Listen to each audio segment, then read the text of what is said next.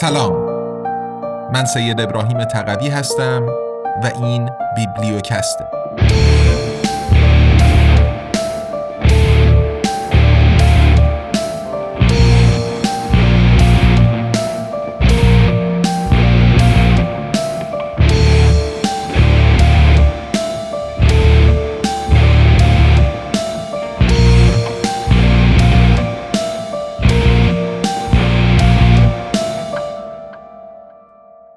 امپراتوری USA قدرت جهانی بیوجدان. نوشته دانیل گنزر برگردان و صدای سید ابراهیم تقوی.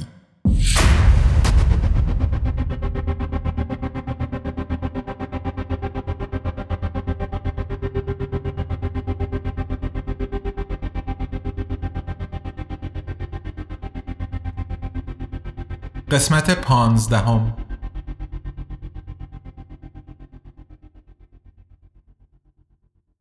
فصل هفتم ایالات متحده و جنگ جهانی دوم دریابد کیمل و سپهبد شورت برکنار می شوند. دریابد هازبند کیمل فرمانده کل ناوگان در هوایی مستقر اقیانوس آرام و سپهبد والتر شورت فرمانده واحدهای ارتش مستقر در هوایی از سوی رئیس جمهور روزولت به عنوان سپر بلا انتخاب شدند. بررسی شتاب ای به دستور رئیس جمهور و با هدایت قاضی اوون رابرت ده روز پس از حمله کیمل و شورت را مسئول اصلی شکست معرفی کرده و آنها را به کوتاهی در انجام وظیفه متهم کرد. روزولت هر دو را از فرماندهی ازل و بازنشسته کرد که عملی تحقیرآمیز بود. تازه مدتها بعد دریابد کیمل دریافت که مافوقهایش در وزارت نیروی دریایی آمدانه اطلاعات مرتبط با تهاجم قریب الوقوع ژاپن به هوایی را در اختیار او نگذاشتند.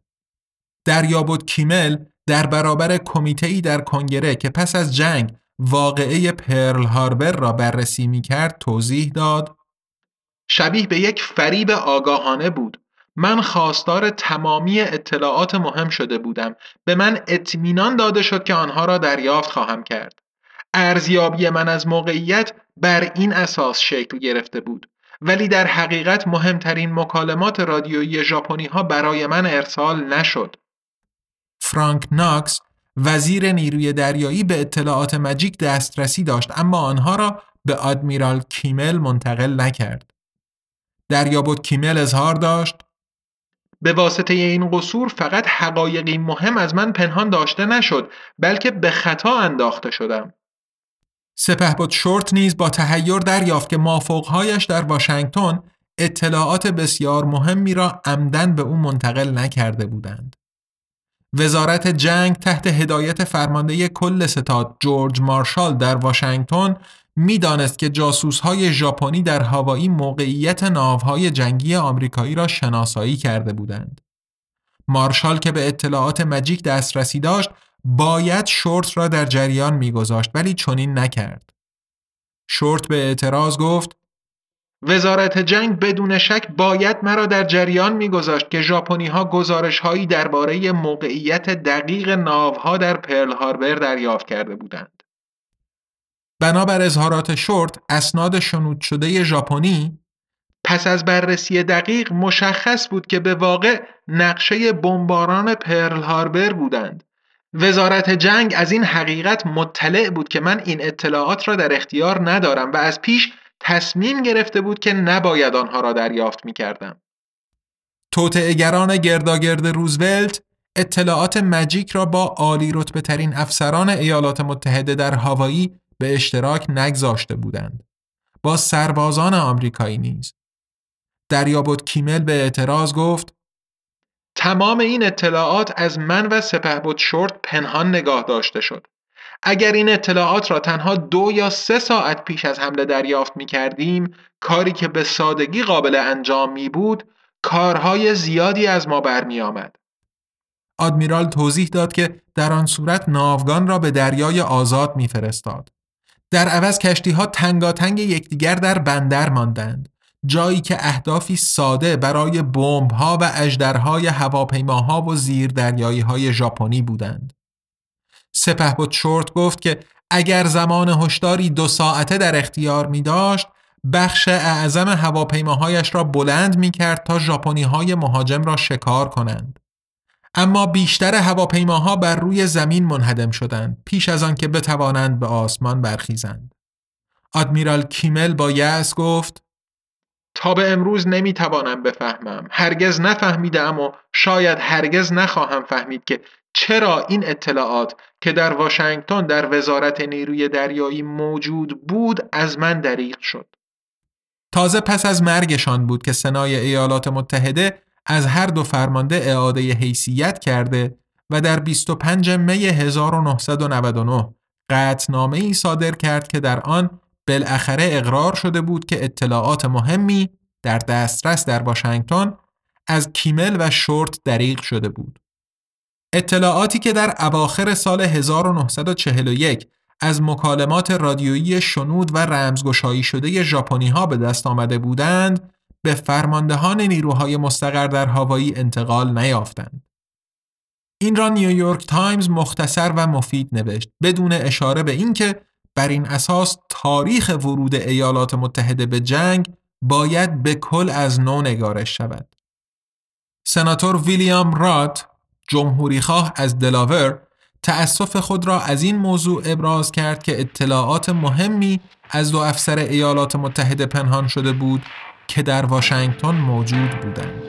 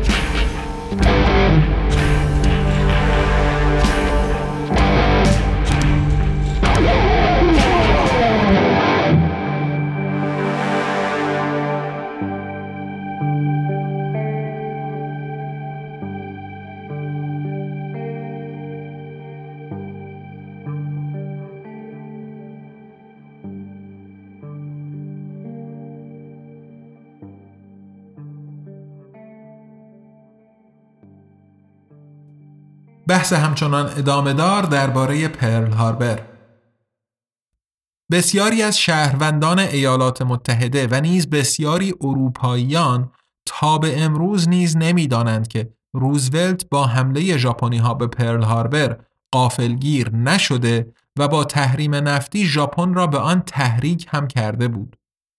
رابرت استینت که خود در جنگ جهانی دوم در نیروی دریایی ایالات متحده خدمت کرده و پس از جنگ به عنوان روزنامه نگار برای اوکلند تریبیون در کالیفرنیا کار می کرد می نویسد به عنوان کهن سرباز جنگ در اقیانوس آرام نخستین احساسم خشم بود هنگامی که فهمیدم چه اسراری بیش از پنجاه سال تمام از ما آمریکایی ها پنهان نگاه داشته شده اند. پس از سالها تحقیق استینت در سال 2000 پژوهش مفصل خیش درباره پرل هاربر را منتشر کرد. در این پژوهش او بی هیچ شک و شبهه‌ای نشان می دهد که برای رئیس جمهور فرانکلین دلانو روزولت و بسیاری از مقامات و مشاوران نظامی و سیاسی پیرامونش این تهاجم یک حمله قافلگیرانه نبود. خبرنگار آمریکایی جورج مورگنشترن یکی از دبیران شیکاگو تریبیون خیلی پیشتر در 1947 با ارزیابی نتیجه بررسی های کمیته در کنگره ایالات متحده درباره واقعه پرل هاربر که از نوامبر 1945 تا می 1946 تشکیل جلسه داده و از شاهدان مرتبط متعددی پرسش کرده بود به نتیجه یکسانی رسید. چنانکه مورگنشترن می نویسد پس از تهاجم ژاپنی ها سالیان سال این افسانه تبلیغ شد که حمله ژاپنی ها یک قافلگیری خائنانه بود. چنان صحنه سازی شد که انگار کوچکترین دلیلی برای انتظار داشتنش وجود نداشت. مردم آمریکا نمی‌دانستند که سرویس مخفی نیروی دریایی ایالات متحده ارتباط رادیویی ژاپنی ها را رمزگشایی کرده و روزانه برای رئیس جمهور روزولت میفرستاد. اینکه حکومتی اجازه دهد که شهروندانش به دست رقیبی سیاسی کشته شوند تا کشور را با یک جنگ همراه کند برای بسیاری انسانها به کل غیرقابل تصور است. ولی در ماجرای تهاجم ژاپن به پایگاه پرل هاربر در اقیانوس آرام دقیقا این اتفاق افتاده است. بنابر اظهارات جورج مورگنشترن خبرنگار آمریکایی با بیتفاوتی سنگدلانه ریسک تحریک یک رقیب به شلیک اولین گلوله را محاسبه کرده و در پرل هاربر سه هزار مرد از همه جا بیخبر را واداشتند تا بهای این ریسک را بپردازند. همیشه وقتی که توطعه در کار باشد چنان که در واقعه پرل هاربر زیرا روزولت و نزدیکترین همکارانش آمدانه اطلاعات مجیک را به اشتراک نگذاشته بودند. انتظار می رود که پس از سالها کسی از درون سیستم سکوت خود را بشکند. و چنین نیز شد. یکی از معدود افرادی که پیش از تهاجم ژاپنی ها از آن باخبر بودند دان سمیت مدیر خدمات نظامی صلیب سرخ در واشنگتن بود. دان سمیت در سال 1990 در سن 98 سالگی درگذشت دخترش هلن هامان در 1995 اعلام کرد که پدرش به شکل محرمانه توسط روزولت از حمله قریب الوقوع ژاپنی ها مطلع شده بود. بر اساس اظهارات دختر اسمیت اندکی پیش از حمله در 1941 رئیس جمهور روزولت او را برای ملاقات درباره موضوعی به کلی سری به کاخ سفید فراخواند. در این ملاقات رئیس جمهور به پدرم اعلام کرد که سرویس مخفیش به او درباره یک تهاجم قریب الوقوع ژاپنی ها به پرل هاربر اطلاع داده است. او کشته ها و زخمی های بسیاری پیش بینی می کرد و لذا به پدرم دستور داد که نیرو و تجهیزات به ساحل غربی اعزام کند. جایی که باید منتظر فرامین بعدی می بودند. او به سراحت به پدرم گفته بود که هیچ یک از مسئولان نظامی در هوایی اجازه نداشتند از این موضوع مطلع شوند. همینطور هیچ یک از همکاران صلیب سرخ که در آنجا مستقر بودند. هنگامی که پدرم اعتراض کرد، رئیس جمهور برای او توضیح داد که مردم آمریکا هرگز ورود ایالات متحده به جنگ در اروپا را تایید نخواهند کرد مگر آنکه در خاک خود مورد حمله قرار بگیرند. پدر او از دستور رئیس جمهور اطاعت کرده و مدتی بسیار طولانی سکوت اختیار کرده بود. با وجود آنکه کلیت ماجرا را از نظر اخلاقی اشتباه می‌دانست. تازه در سالهای دهه 1970 بود که داستانش را برای فرزندانش باز گفت و این چنان که دخترش هلن هامان می‌گوید بسیار بر وجدانش سنگینی می‌کرد.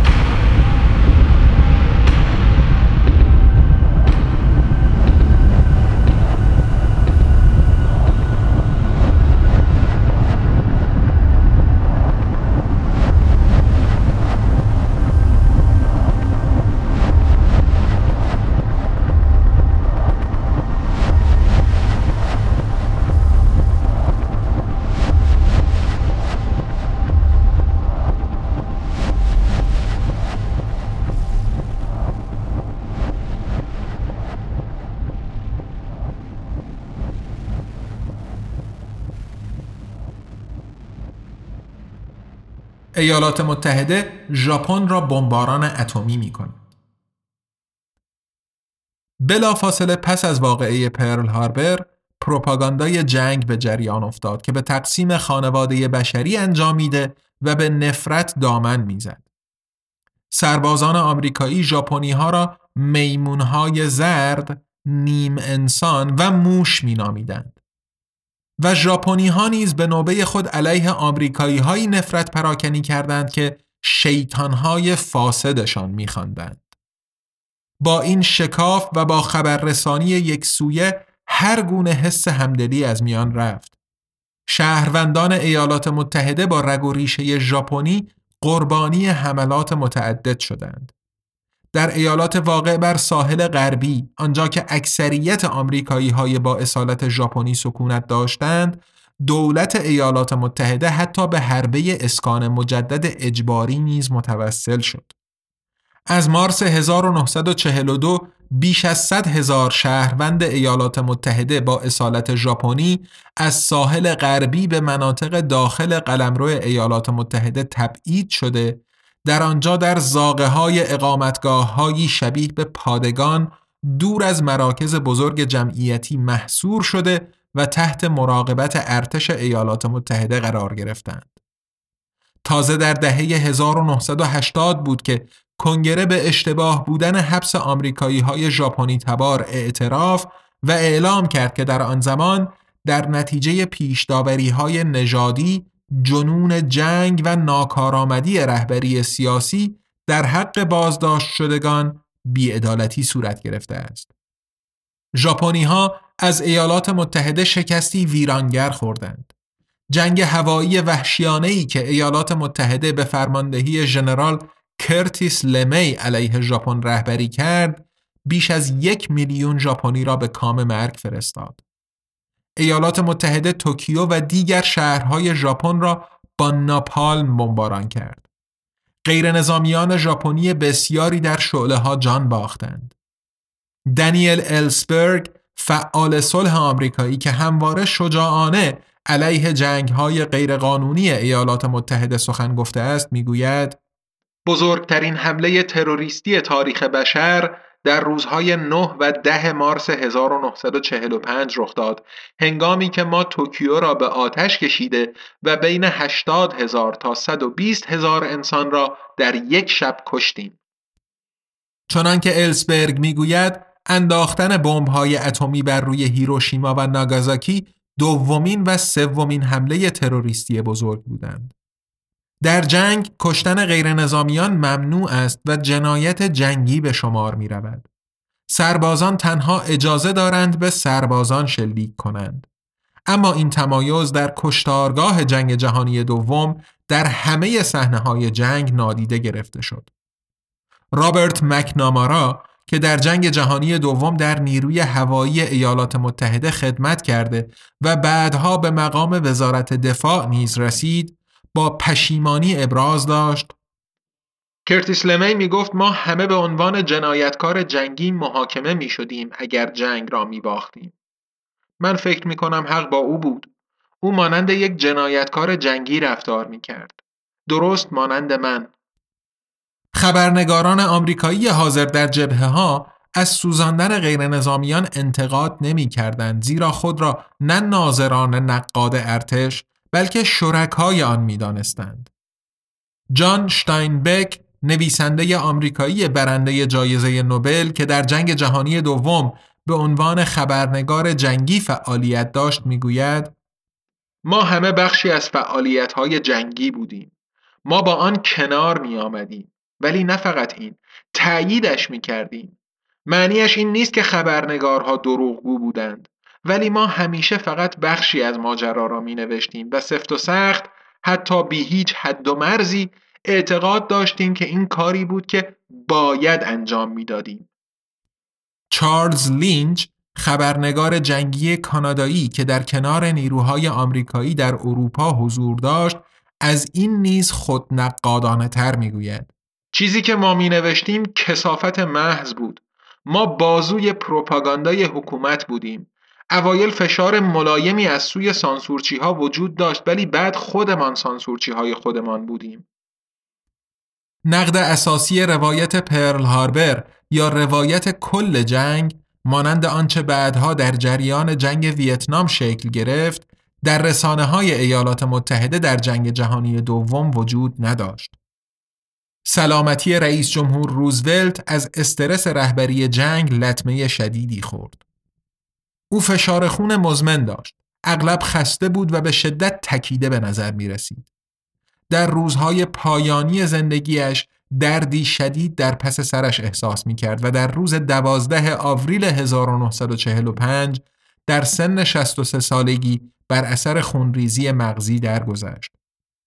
اگر رئیس جمهور مستقر بمیرد بلافاصله معاون اول به قدرت می رسد. رئیس جمهور بیوجدان هری ترومن مانند روزولت از حزب دموکرات در آگوست 1945 فرمان بمباران اتمی شهرهای ژاپنی هیروشیما و ناگازاکی را صادر کرد. این نخستین و تا به حال تنها بار در تاریخ بشر بود که بمب‌های اتمی هزاران غیر نظامی را در عرض چند ثانیه می کشتند. رئیس جمهور ترومن بعدها گفت که به کارگیری بمب‌های اتم ضروری بوده است ولی این حقیقت ندارد. آدمیرال ویلیام لیهی پس از جنگ ابراز داشت به نظر من استفاده از این سلاح وحشیانه علیه هیروشیما و ناگازاکی در جنگ ما با ژاپن به هیچ وجه ضروری نبود. ژاپنی ها قبل از آن هم شکست خورده بودند و به دلیل محاصره دریایی مؤثر و بمباران موفقیت آمیز با های متعارف آماده تسلیم بودند. پس از جنگ ایالات متحده در جزایر تحت اشغال خود در ژاپن پایگاه های نظامی برپا کرد که تا به امروز نیز علا رقم مخالفت بسیاری از ژاپنی ها برقرار هستند. بمب های اتمی در زمان انفجار حرارت شدیدی تولید می کنند که جسم انسان را بلافاصله نابود می کند. در هیروشیما بیش از 140 هزار انسان پس از انفجار جان خود را از دست دادند. هفتاد هزار نفر دیگر هم در ناگازاکی رئیس جمهور ترومن یک جنایتکار جنگی است زیرا در طول تاریخ بشر پیشتر هرگز یک نفر با این سرعت این همه انسانهای دیگر را به کام مرگ نفرستاده بود. بازماندگان با رنج و مصیبت بسیار دست به گریبان بودند. ستسوکو تورلو دختر 13 ساله ژاپنی از انفجار بمب اتمی در هیروشیما جان به در برد. وقتی به هیروشیما فکر می کنم همیشه برادرزاده چهار سالم ایجی را به خاطر می آورم که چطور بدن کوچکش به توده غیرقابل تشخیصی از گوش تغییر شکل داد. با صدای کمجانش ملتمسانه از من آب می‌خواست تا آنکه مرگ او را از رنجش خلاص کرد. فعال صلح ژاپنی تورلو از آن زمان برای نابودی همه بمب‌های اتمی جهان مبارزه می کند و به همین دلیل همراه با همرزمانش در کارزار بین المللی نابودی سلاح‌های اتمی International Campaign to Abolish Nuclear Weapons ICAN در سال 2017 جایزه صلح نوبل را دریافت کرد.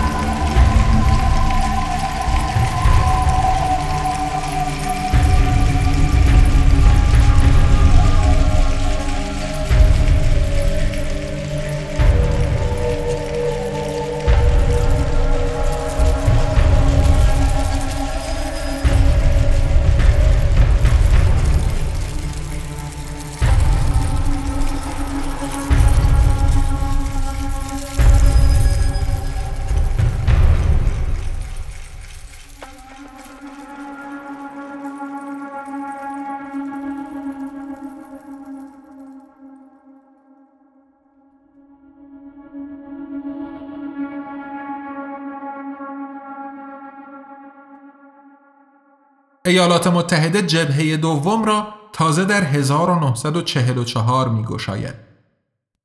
از نظر عدد کشتگان نزاع میان آلمان و روسیه بیشترین تلفات انسانی را در جنگ جهانی دوم بر جای گذاشت. پس از اشغال اروپا ورماخت در 22 ژوئن 1941 یعنی پیش از تهاجم ژاپن به پرل هاربر در چهارچوب عملیات بارباروسا با سه میلیون سرباز به اتحاد جماهیر شوروی حمله کرد و در اواخر پاییز به حومه شهر مسکو رسید. آدولف هیتلر اعلام کرد که آلمان باید فضای حیاتی لبنزغام در شرق تسخیر کند. سردمداران ایالات متحده و بریتانیای کبیر از اینکه هیتلر علیه کمونیست ها در روسیه وارد عمل شده بود شادمان بودند. سناتور هری ترومن از میسوری رئیس جمهور سالهای بعد بلافاصله پس از آغاز عملیات بارباروسا در 24 ژوئن 1941 در نیویورک تایمز نوشت اگر آلمان در جنگ پیروز شود باید به روسیه کمک کنیم. اما اگر روسیه پیروز شود ما باید به آلمان کمک کنیم. بگذارید تا آنجا که ممکن است یکدیگر را نابود کنند. اگرچه من به هیچ وجه نمی‌خواهم که در پایان هیتلر پیروز شود. سربازان آلمان و شوروی درگیر نبردهایی سخت در جبهه شرقی شدند.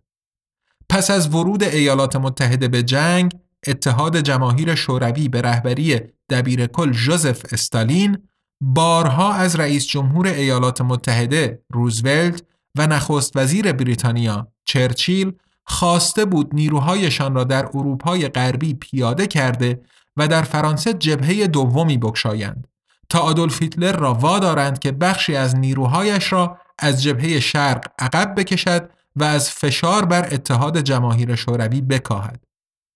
وزیر امور خارجه اتحاد جماهیر شوروی ویاچسلاو مولوتوف در می 1942 به لندن و واشنگتن سفر کرده و تقاضاهای اضطراری شوروی را شخصا مطرح کرد.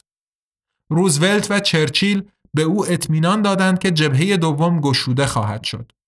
مولوتوف بر اهمیت این مسئله تأکید کرد که این جبهه دوم در فرانسه را هرچه سریعتر بکشایند چرا که اینگونه می‌شد هیتلر را در همان سال 1942 به زانو درآورد. روزولت به وی اطمینان داد که دولت آمریکا امیدوار است و تلاش می کند تا جبهه دوم را در سال 1942 بکشاید. اما چرچیل مخالف بود. به این ترتیب سال 1942 سپری گشت و از جبهه دوم معهود خبری نشد. ولی بریتانیایی ها در جولای 1942 به فرماندهی ارتشبد برنارد مونتگومری پیشروی آلمان در شمال آفریقا به فرماندهی ژنرال فلد مارشال اروین رومل را در مرز میان لیبی و مصر اینگونه متوقف کردند که همه راه های پشتیبانی و تأمین نفت را قطع کردند. تانک های رومل پس از آنکه بریتانیایی ها کشتی های نفتکش آلمانی را در مدیترانه غرق کردند از حرکت باز ایستادند. رومل اظهار کرد با هدف قرار دادن زنجیره تأمین بنزین بریتانیایی ها به بخشی از مکانیزم ما ضربه زدند که همه چیزهای دیگر به عملکردش وابسته بود. بدون نفت آلمان در شمال آفریقا شکست خورد. رومل در نامه‌ای به همسرش نوشت بیباکترین مردان بدون توپ به کاری نمی آیند. بهترین توپ ها بدون مهمات فراوان به دردی نمی‌خورند و توپ ها و مهمات در جنگ تاکتیکی فایده چندانی ندارند اگر بر خودروهایی با بنزین کافی نتوان جابجایشان کرد. کمبود بنزین گریه دارد. روزولت و چرچیل می توانستند تأمین نفت در جبهه شرق را نیز با بمباران زیرساختهای نفتی آلمان متوقف کنند. اما این کار را نکردند روزولت هم می‌دانست که استالین احساس می کرد به وی خیانت شده است زیرا در سال 1942 بریتانیا و ایالات متحده جبهه دوم در فرانسه را وعده داده اما نگشوده بودند. روزولت در 19 آگوست 1942 به استالین نوشت از این واقعیت که اتحاد جماهیر شوروی در سال 1942 بار اصلی جنگ ها و تلفات را به دوش می کشد ایالات متحده به خوبی آگاه است و به خود اجازه می دهم بگویم که ما این مقاومت فوقالعاده را که کشور شما به نمایش گذاشته است به قایت تحسین می کنیم ما در سریع ترین زمان و مؤثرترین شکل ممکن به یاریتان خواهیم آمد و من امیدوارم که شما این سخن من را باور کنید اتحاد جماهیر شوروی نمی توانست بفهمد که چرا بریتانیایی ها و ایالات متحده گشودن جبهه دوم در فرانسه را به تعویق می انداختند. زیرا با این کار جنگ جهانی دوم می توانست بسیار سریعتر به پایان برسد. در 16 مارس 1943 استالین تأکید کرد امروز هم مانند گذشته گشودن هرچه سریعتر جبهه دوم در فرانسه را اصلی ترین اقدام می دانم. پیاده شدن در سیسیل یا شمال آفریقا جایگزین جبهه دوم در فرانسه نمی‌شد زیرا تنها این کار هیتلر را وادار به خارج کردن بخش قابل توجهی از نیروهایش از جبهه شرق می کرد. استالین امیدوار بود که جبهه دوم دست کم در سال 1943 در فرانسه گشوده شود اما مواضع مبهم قدرت‌های غربی او را به جد نگران کرده بود. اما سال 1943 نیز گذشت و ایالات متحده و بریتانیای کبیر جبهه دومی در فرانسه نگشودند. سربازان شوروی این را عهد شکنی بزرگی برداشت کرده و دریافتند که باید یا به تنهایی بر آلمانی ها پیروز شده یا سقوط کنند. نبردها بسیار شدید بودند. والنتین فالین دیپلمات شوروی که در دهه 1970 به عنوان سفیر شوروی در آلمان خدمت می کرد توضیح داده است در جبهه شرق رایش سوم ده میلیون سرباز و افسر کشته مجروح یا اسیر از دست داد این سه چهارم کل تلفات آلمان بود. این محض روشن شدن اینکه سرنوشت جنگ جهانی دوم در کجا تعیین شد. این اتحاد جماهیر شوروی تحت رهبری استالین بود که آدولف هیتلر را شکست داد. نه ایالات متحده که تنها زمانی وارد عمل شد که هیتلر در حال عقب نشینی بود. اگر ایالات متحده در 1942 یا 1943 جبهه دومی در فرانسه میگشود و همچنین شیرهای نفت را به روی آدولف هیتلر کاملا میبست همانطور که در سال 1941 بر روی ژاپن جنگ جهانی دوم زودتر به پایان می رسید. اما کمپانی آمریکایی استاندارد اویل که توسط جان دی راکفلر تأسیس شده بود حتی در جریان تهاجم به اتحاد جماهیر شوروی از طریق کانالهای خود در اسپانیا نفت آلمان را تأمین می کرد. آلمانی ها تنها نفت اندکی از ایالات متحده دریافت می کردند اما همان میزان برای متحرک نگاه داشتن دست کم بخشی از ورماخت کافی بود.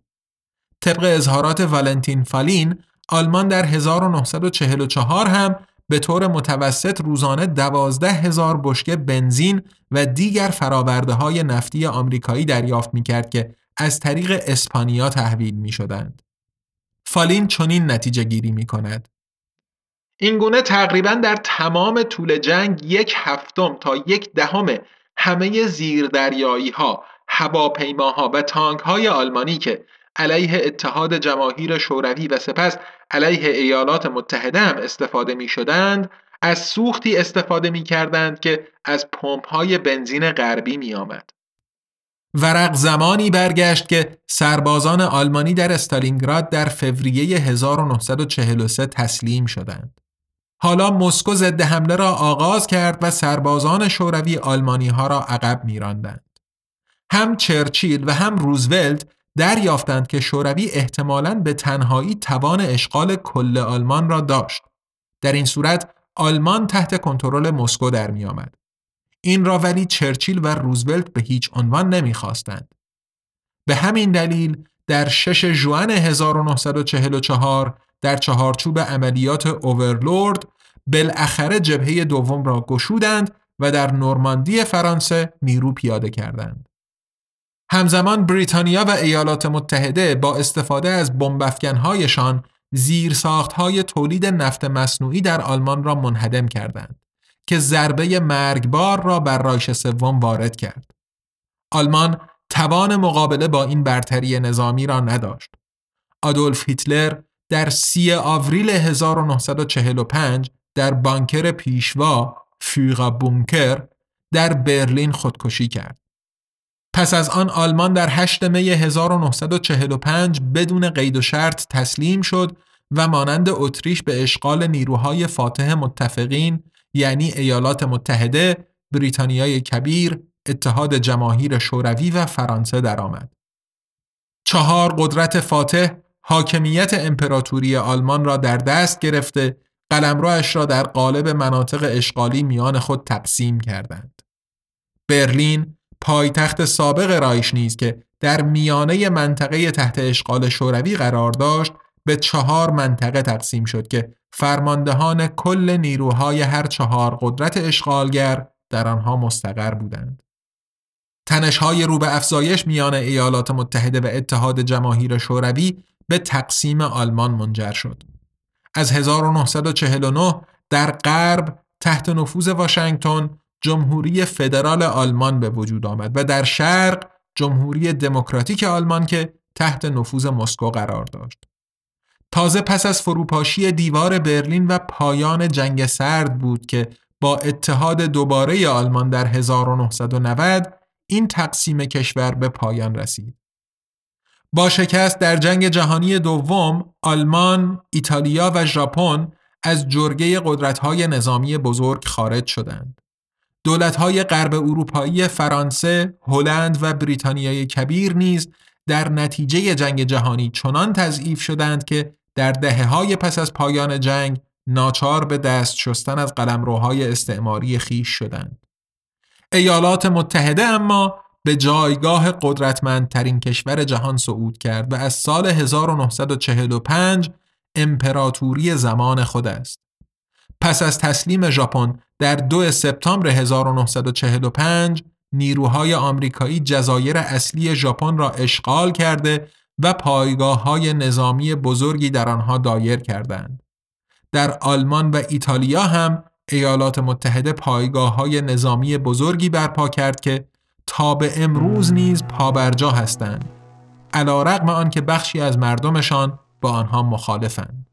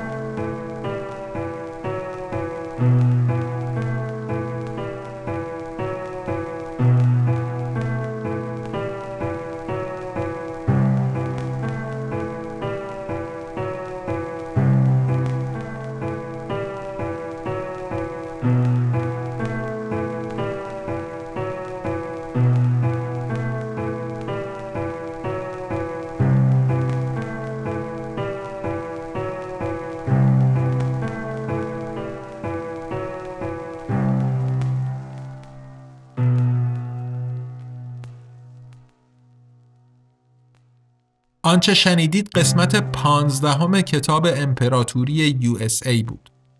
نوشته دکتر دانیل گانزر که با ترجمه و صدای من سید ابراهیم تقوی در فصل چهارم پادکست بیبلیوکست میشنوید. پی‌نویس ها و منابع استفاده شده در متن کتاب در هر قسمت رو می‌تونید تو لینکی که در توضیحات پادکست اومده مشاهده بفرمایید. بیبلیوکست زیر مجموعه ای از انتشارات آزادنامگانه.